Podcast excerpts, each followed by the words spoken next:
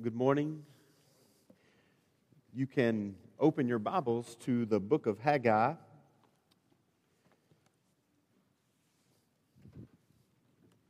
And uh, if you're looking inside your bulletin, you'll see that it says Haggai chapter three. The first person that finds that, if you'll stand and raise your hand, I'll, I'll have you read that chapter for us. Yeah, there, we accidentally uh, overlooked a mistake in our bulletin. It says Haggai chapter three. That obviously does not exist. Uh, there's only two chapters, uh, but let me tell you, they are a very loaded two chapters uh, tucked away at the end of the Old Testament, and we want to dive into those this morning. Let me begin by praying for the preached word, and then we'll look at Haggai together. Father, we pray that you would open our spiritual eyes this morning. Help us to see wonderful things in your word. And Father, we, we know we need the gospel, so we pray that the gospel would come, not simply in words, but also with power, with the Holy Spirit, and with full conviction. We pray these things in Jesus' name. Amen. Well, our aim this morning is simple. We want to consider our ways. We want to consider our ways and repent. And we want to believe in God and His promises. And then we want to obey and watch God work. So we want to consider our ways and repent. We want to believe in God and His promises. And we want to obey Him and watch Him work. Have you ever bought a piece of furniture from Walmart?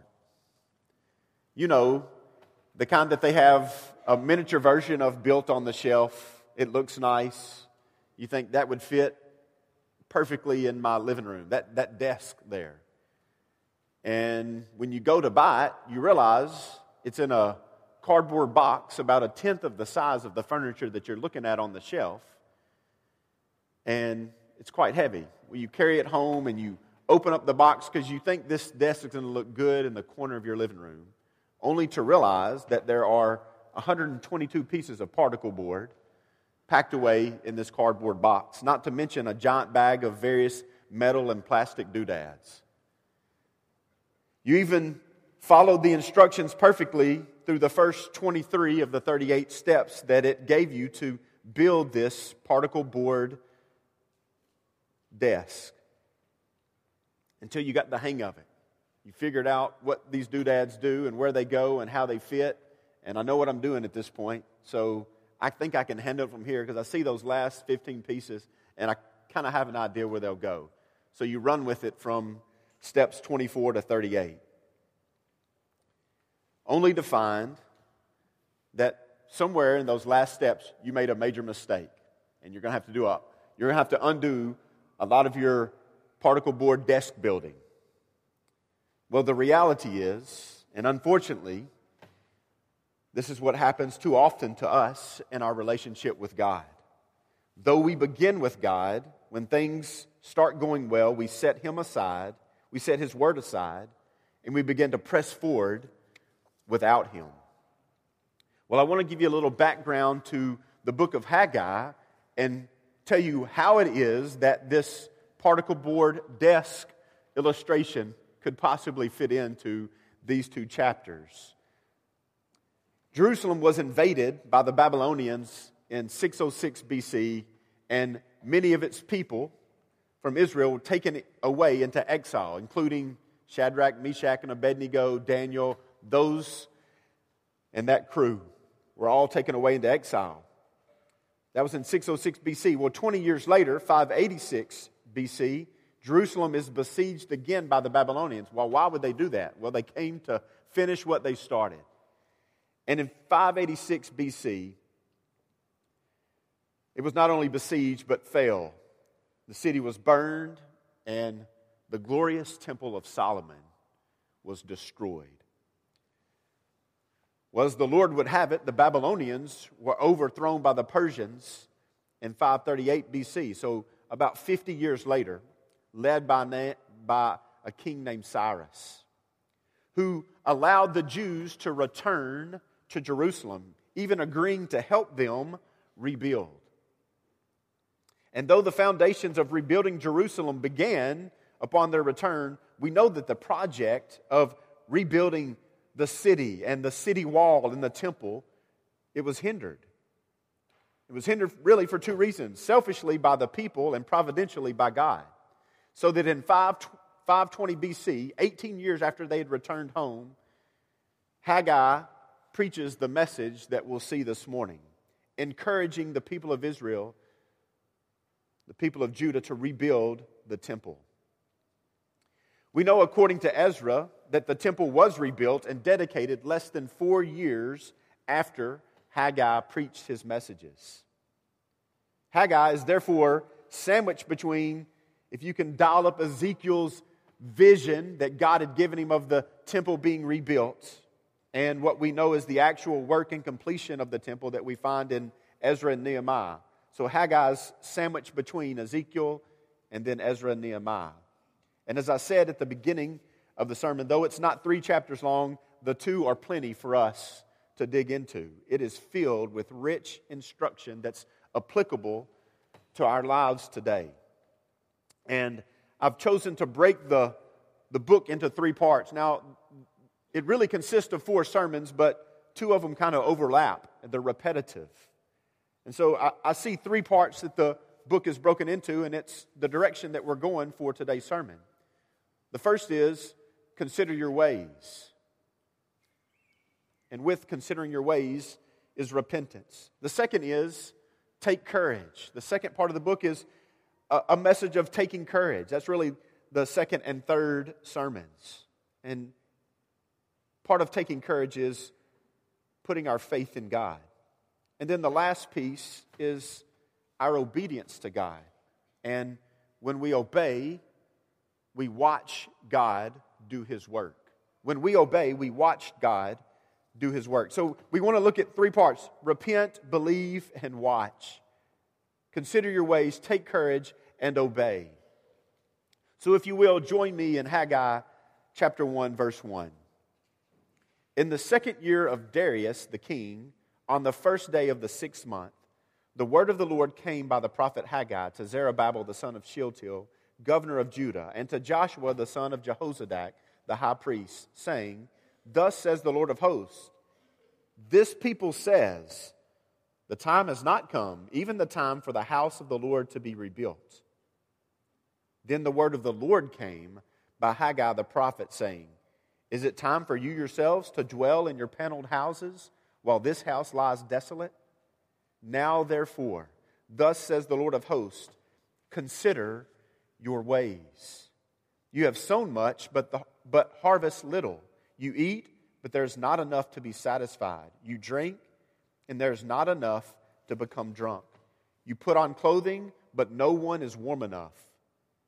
And he who earns, earns wages to put into a purse with holes. Thus says the Lord of hosts, consider your ways. Go up to the mountains, bring wood, and rebuild the temple, that I may be pleased with it and be glorified, says the Lord.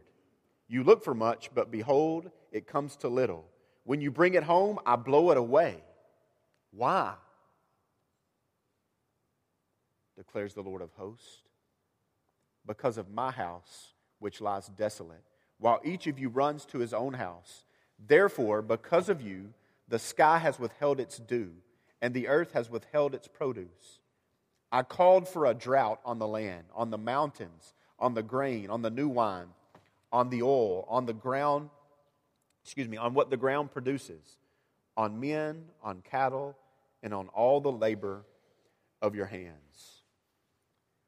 Well, two times in those first eleven verses, we see God's instruction to us. Consider your ways. Consider your ways. The way of the Jews was kind of like building that particle board desk. Setting the instructions aside and doing things their way. They were happy to move on without God's help. They had been freed from the Babylonians. That's what they wanted. They had been allowed to return home. And when they did, they forgot about God. Each individual had rebuilt his own home. And in eighteen years, the people of God, excuse me, the people of God adopted a me first mentality. Let me take care of myself first. And when time allows, even if it takes eighteen years, we'll consider rebuilding the temple. But what we find even in chapter one is they, the people were saying, it's, it's not yet time to rebuild the temple. We got a few more things that we need to take care of in our own lives. And though God was their God, they had ceased to consider God first. And they began to operate in their own power, doing things their way. They began to think about their individual interests rather than collectively considering God and His interests. Look with me back in verse two. It says, "Thus says the Lord of hosts, this people says, the time has not come, even the time for the house of the Lord to be rebuilt. And the word of the Lord came in response to their saying. Haggai the prophet said to them, is it time for you yourselves to dwell in your paneled houses while this house lies desolate? Now, therefore, thus says the Lord of hosts, consider your ways." This is God's instruction to the people of Israel. They've been out of exile for eighteen years. They've returned home, and their instruction is consider your ways. What he meant by consider your ways is this: consider what you've done for eighteen years. Consider what you're doing right now and realize that it's not right. Realize that it's not right. You need to think about what you've done.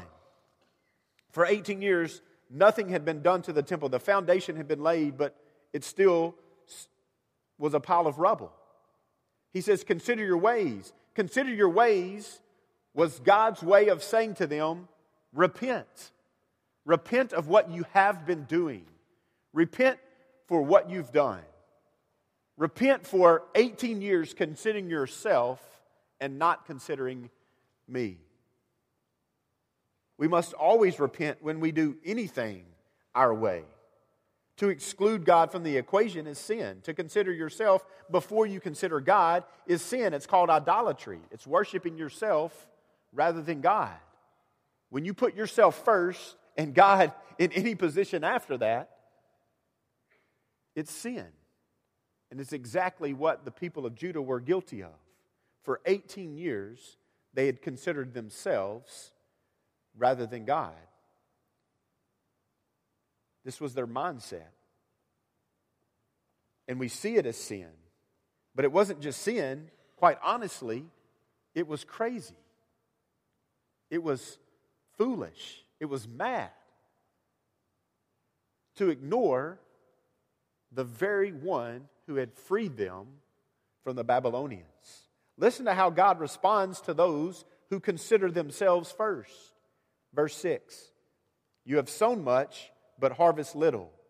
You eat, but there is not enough to be satisfied. You drink, but there is not enough to become drunk.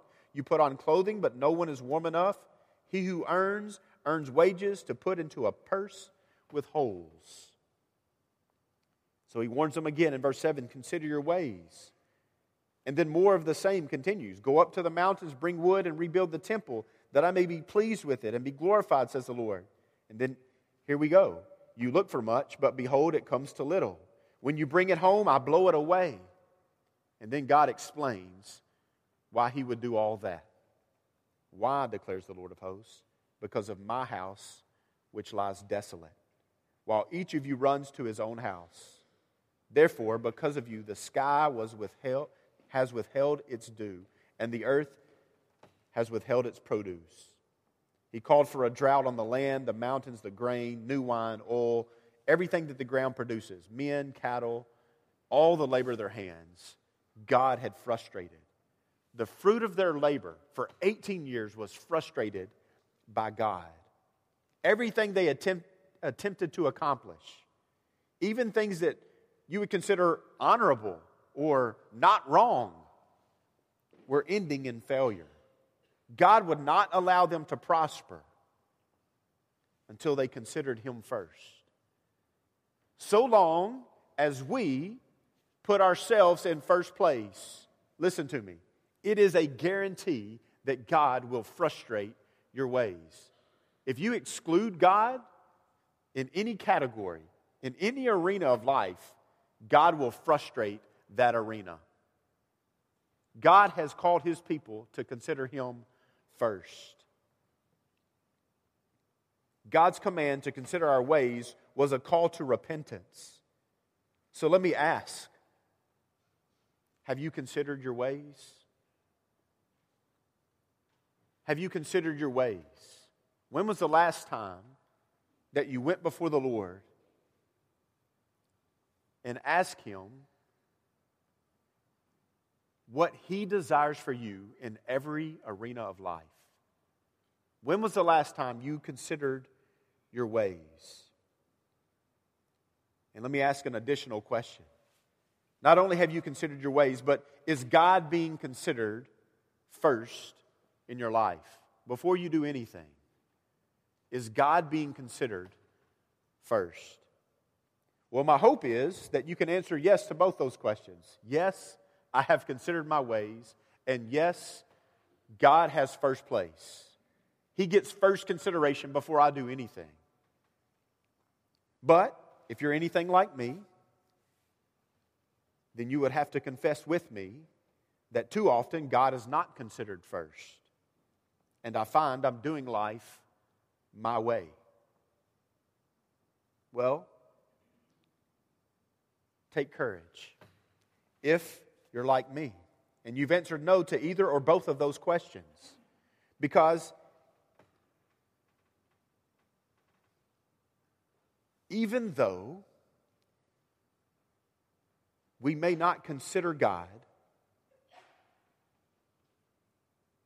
and even though it is not acceptable to have the me first mentality that the people of Judah had for eighteen years, take courage, because God is still faithful to His people. God is still faithful to His people. And we see a shift, and we see God's faithfulness beginning in verse twelve. First, notice the language change that we find from the first eleven verses to verse twelve. This is what verse twelve says, and I want you to take note of the change. I'll emphasize. Then Zerubbabel, the son of Shealtiel, and Joshua, the son of Jehozadak, the high priest, with all the remnant of the people, obeyed the voice of their God and the words of Haggai the prophet, as the Lord their God had sent him. And the people showed reverence for the Lord.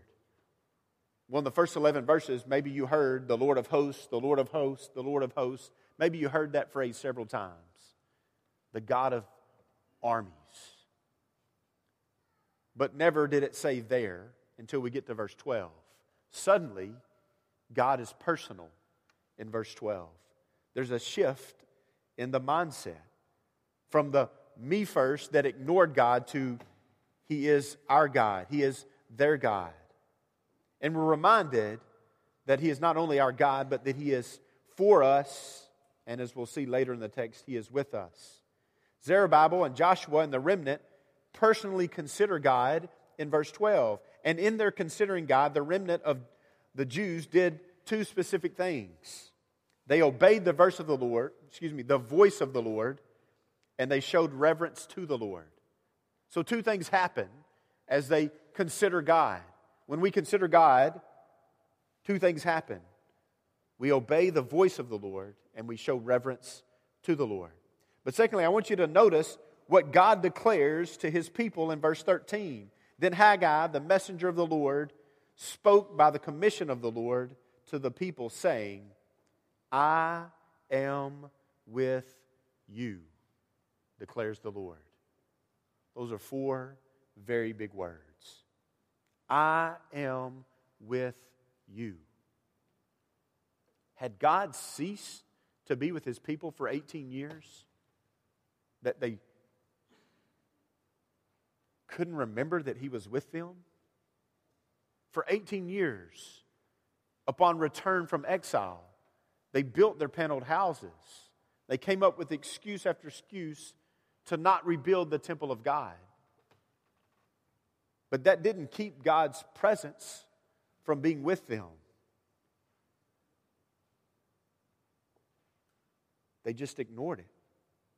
They just chose to serve themselves first. But think about this declaration that God makes.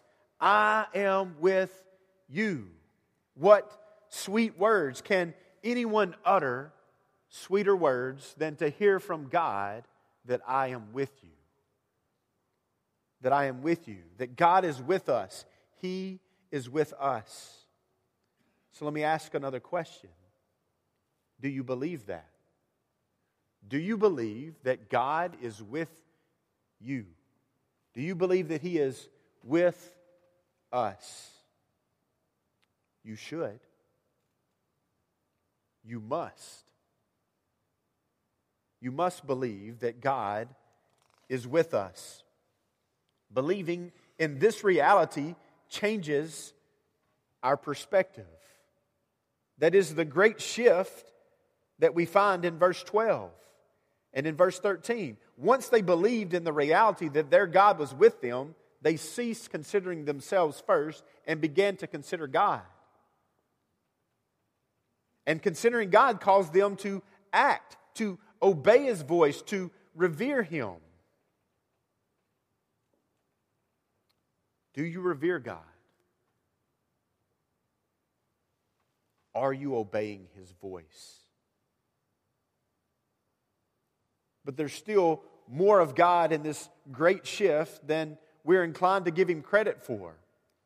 We see that He communicates very clearly that He is with His people. I am with you. And that, that declaration causes obedience to His voice and causes reverence for His name.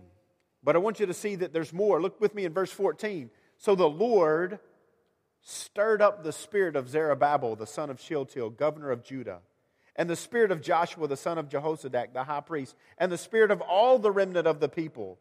And they came and worked on the house of the Lord, Lord of hosts, their God, on the twenty-fourth day of the sixth month in the second year of Darius the king. God is the one who stirs our spirit to believe and act. So the Lord stirred up the spirit of His people to accomplish the work He had called them to do. Here are these people who have been freed from Babylon, returned home for eighteen years, taking care of themselves, building their paneled houses, ignoring God, and God has to step in and intervene. God has to prove His faithfulness again by reminding them that He is with them. And only when God steps in and declares, I am with you, do the people awaken from their selfish stupor to give their attention to God, to begin to obey and work and trust. But even then, He has to stir their hearts toward Himself. The same work that they had tried, that they had tried to accomplish in their own power for eighteen years and had consistently failed. And the same God who, who a few verses earlier was frustrating the work of their hands was now stirring their hearts to accomplish His work. Do you see man's role in all of this? They've done nothing. They've done nothing. But once, by God's doing, they had considered their ways and repented and had their hearts stirred by God, the real work began. Grace Church, I don't know if you see or hear what's being communicated in Haggai, but it's a simple lesson that we make so complicated. We can do things in our power. good things, honorable things for a long time and get nowhere. But if we'll consider the reality that we're getting nowhere and repent of doing things our way and consider God and allow Him to stir our hearts, then the real work will begin. Then the real work will begin.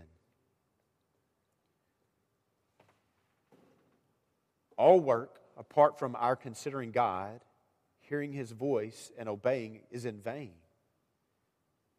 But not only in vain, but it is, as we saw earlier, it's sin.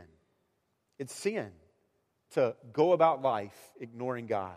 The remnant had not accomplished in eighteen years what God called them to do because they had not considered God first. Now, Haggai reiterates the same message found at the end of chapter one that we just read in the beginning of chapter two. So it's a new sermon, but he's saying the same thing. Carry on with me in chapter two, the first five verses.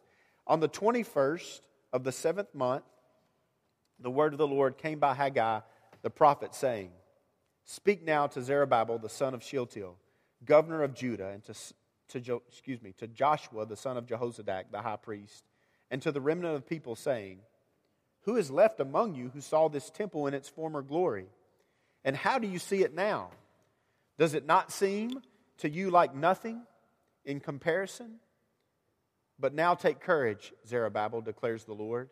Take courage also, Joshua, son of Jehozadak, the high priest, and all you people of the land. Take courage, declares the Lord, and work, for I am with you, declares the Lord of hosts. As for the promise which I made you when you came out of Egypt, my spirit is abiding in your midst. Do not fear." Well, I want you to look in verse three. God commands Haggai to ask the following questions. Who is left among you that saw this temple in its former glory? And how do you see it now? And does it seem to you like nothing in comparison? He was asking those who remember Solomon's temple in all its glory. Do you remember how majestic this temple was? Do you remember that the majesty of that temple caused Sheba to make the journey and see its fame and magnificence? Do you remember that she saw the glory of God and worshiped that temple? Well, seventy years had passed since they had gone into exile and returned home.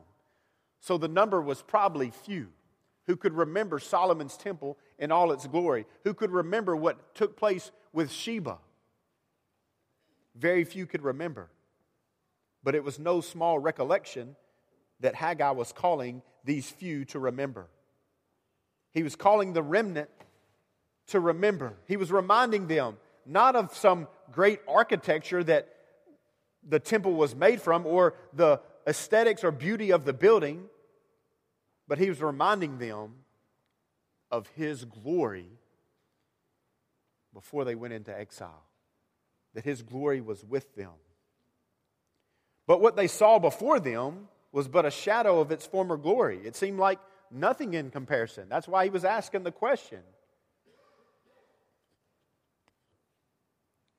See, all that they could see of the temple from their paneled houses was a pile of rubble. They couldn't remember its former glory. They had forgotten. And so what Haggai's doing here, just fifty days after he had preached his message and had stirred their heart, God had stirred their hearts, he's He's preaching the same message fifty days later, just like the original sermon. And he's preaching the same message with the same truth, that God is with them. Now why, after God had stirred their hearts, fifty days later, would their hearts have to be stirred again? Because that's who we are. That's what we're like. We have to be reminded again and again and again that God is with us, that He's for us, that we don't have first place, He does. And I want you to see what God says to him. He says, take courage, keep working, I am with you. Take courage, keep working, I am with you. We need a constant gospel reminder in our lives, or else We will set God aside like the instructions on that desk and begin to falter. Preach the gospel to yourself. Preach the gospel to those around you. And if we will continue to consider God first, believe, revere, and obey, I'm confident that we will see the same God work among us that worked among the remnant in Haggai's day. Listen to how God works for His people. They just have to consider God first and obey. And listen to how He works. This should cause us to tremble. Verse six of chapter two. For thus says the Lord of hosts, once more in a little while I am going to shake the heavens and the earth, the sea also and the dry land. I will shake all the nations, and they will come with the wealth of all nations. And I will fill this house with glory, says the Lord of hosts. The silver is mine, and the gold is mine, declares the Lord of hosts. The latter glory of this house will be greater than the former, says the Lord of hosts. And in this place I will give peace, declares the Lord of hosts. I don't know if you heard or read all that, but it was full of gospel truth. It had the aroma of Calvary written all over it. Listen to the promises that God makes His people in chapter two. In verse four, He promises to be with us. He repeats that in verse six. In verse five, He says that the Holy Spirit will be in our midst.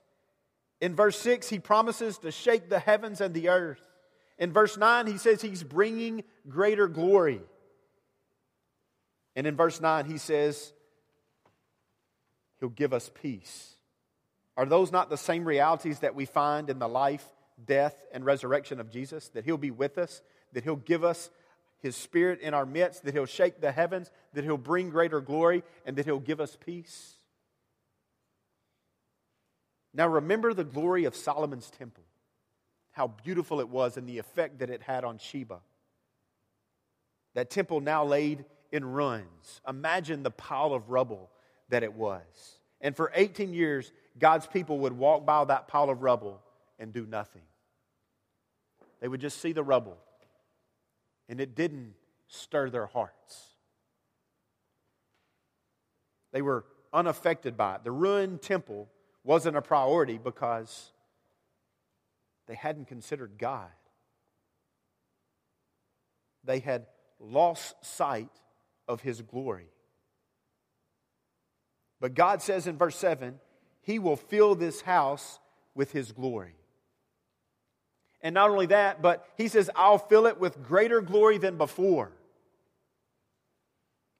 Look at verse nine. The latter glory of this house will be greater than the former, says the Lord of hosts. And in this place I will give peace, declares the Lord of hosts. Now the temple, excuse me, for the temple to be rebuilt, it would represent what the previous temple represented.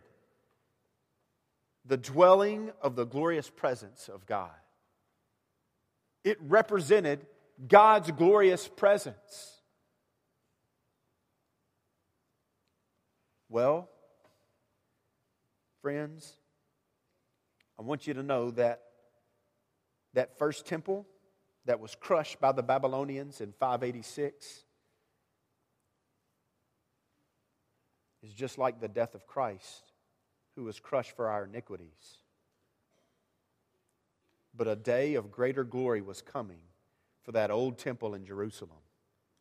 God was going to shake the heavens and the earth and rebuild that temple with the wealth of the nations. And in the same way that the heavens and earth shook in those days, it shook in the day of Christ, splitting a giant gravestone in two. And God's greater glory was revealed when Christ burst forth from the grave, conquering sin and death, causing the angels in heaven to erupt into deafening shouts of victory like the world has never heard. No greater glory has the world ever known than the resurrection of Jesus Christ. And this rebuilding of the temple was only a glimpse of what was to come, So when God says greater glory is coming, he's not talking about a temple made of stone. He's talking about the return of his son, Jesus, from the grave. Like the temple was destroyed, it was rebuilt. And like Christ was crucified, he rose from the grave. But I want you to see another connection that we find in Haggai. Just like those old temples in the Old Testament, we too are ruined. We're ruined. Right now, as I look out, and you look at me, we're just piles of rubble. We're just piles of rubble. And we'll stay piles of rubble unless something happens. Unless something happens. Unless the God of the universe promises that he can raise us to greater glory as he did his own son.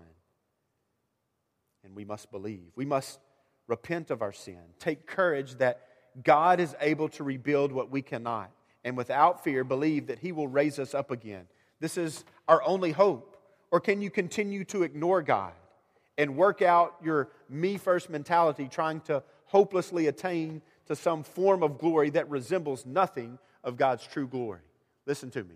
You can work yourself into a frenzy, and you'll never scratch the surface of any kind of real glory. I don't care what your fame and wealth is on this earth. I don't care how bright your mind is. I don't care how many friends you got. You will not touch God's glory with all your efforts. But if you'll realize you're a pile of rubble in desperate need of God to act, believing that he has promised that he will have this temple rebuilt for his own glory, then, then you can taste his glory. Look with me in verse eighteen through nineteen. He's preaching his third sermon. He continues. We looked at the first half of his third sermon, but I'm going to skip down to the end of it.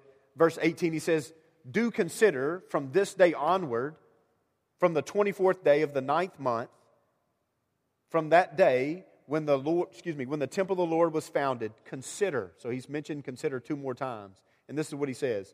"Is the seed still in the barn?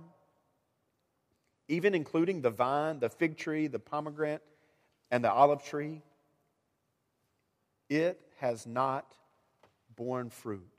Yet, from this day on, I will bless you." He's saying, remember all those frustrating days when all your labor came to nothing. He said, from this day on, that's not going to be the case anymore. From this day on, I'm going to bless you. I'm going to bless you. That's God's faithfulness, not our labor. And two months later, Haggai preaches again, asking the remnant to consider, believe that God will bless them, reminding them that our old ways are unclean before God. They accomplish nothing, and our only hope is in repentance of our ways and putting faith in him and his promises. And then we come to the end of Haggai, verse twenty, the fourth and final sermon. "Then the word of the Lord came a second time to Haggai on the twenty-fourth day of the month, saying, 'Speak to Zerubbabel, governor of Judah, saying, I am going to shake the heavens and the earth.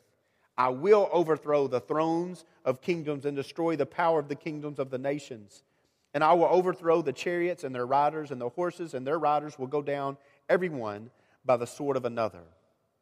On that day, declares the Lord of, the Lord of hosts, I will take you, Zerubbabel, son of Shealtiel, my servant, declares the Lord, and I will make you like a signet ring, for I have chosen you, declares the Lord of hosts.'"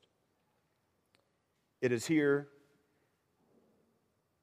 that I'm convinced we must give the bulk of our attention. I know we've spent some time, but I, I want to say just a few things here. And as we walk away, as we look at the book of Haggai again and again, we need to give attention to these last verses. These last four verses. His second sermon of the day. If uh, if Pastor Jordan was a prophet in the Old Testament, this would be him, because he squeezed in two sermons in one day, right? This is his second sermon of the day. And this is what he says. This might sound like confusing language. Nobody outside of God ultimately knows what God used Zerubbabel to do. But here in the text, we find God saying, He will make Zerubbabel His signet ring. Did anybody else catch that? He vanished, Zerubbabel, I'm talking about Zerubbabel, vanished from the historical record at this point. We don't know anything about him except he's listed in Matthew one in the lineage of Christ. But we know nothing about him. God said, I'm going to use you as my signet ring, and then we know nothing else about Zerubbabel. We just know God made that statement about him. But here's the significance. Zerubbabel's grandfather was Jehoiakim, also a king in the Davidic line, who had greatly displeased God. So Zerubbabel's grandfather had greatly displeased God. Therefore, God curses Jehoiakim in the book of Jeremiah, chapter twenty-two, verse twenty-four. You ought to write that reference down if you're taking notes. Jeremiah twenty-two, twenty-four. I'll read it to you, but I want you to see what it says. This is what this is God's curse to Zerubbabel's grandfather. He says, "As I live, declares the Lord, even though Coniah, the son of Jehoiakim, king of Judah, were a signet ring on my right hand, yet I would pull you off." Now listen, there is a ton, ton being communicated there. The curse was God said He would remove Zerubbabel's grandfather from his finger. He says, I'll take this promise, this seal of what I said I would do, and I'm going to remove it from you. And so it almost appears that the Davidic covenant that God made with His people was being revoked. He promised that eternally that David's family would sit on the throne. And suddenly, there's a king in that line that so greatly displeased God that He says, I'm going to take that, you know, that promise I made, that, that I sealed with that ring, I'm, I'm going to take that ring off. That's what He says in Jeremiah twenty-two, twenty-four. And seemingly His promise to establish David's house eternally seemed to fall apart. But we know that the sins of men, including our own, could not thwart the unconditional promise of God to bring about the Messiah from the line of David. David's own sin couldn't do that. And God's faithfulness to His promises proved that. And Zerubbabel, the heir of David's throne and predecessor to Christ, was the chosen guardian of the chosen people of God, the rebuilder of God's temple, and the restorer of dignity to the line of David. We find evidence of this fulfilled in the promised lineage in Matthew chapter one that I mentioned earlier. You'll find Zerubbabel's name there. You'll find his very wicked grandfather there as well. The promise to be made in the form of a signet ring was a reestablishing of God's faithfulness to His promise. So when He says to Zerubbabel, I'll make you like a signet ring, He's saying, I'm going to put the ring back on. Not because God ever was unfaithful, but the kings were. And God's saying, despite your unfaithfulness, I'm going to remain faithful. Despite your sin, I'm still going to carry out what I promised I would carry out. The signet ring was not only the symbol of the king, but it carried with it an irreversible act. Let me tell you what that ring is. It's Christ. It's Christ. He was saying to Zerubbabel, Christ will still come from your line.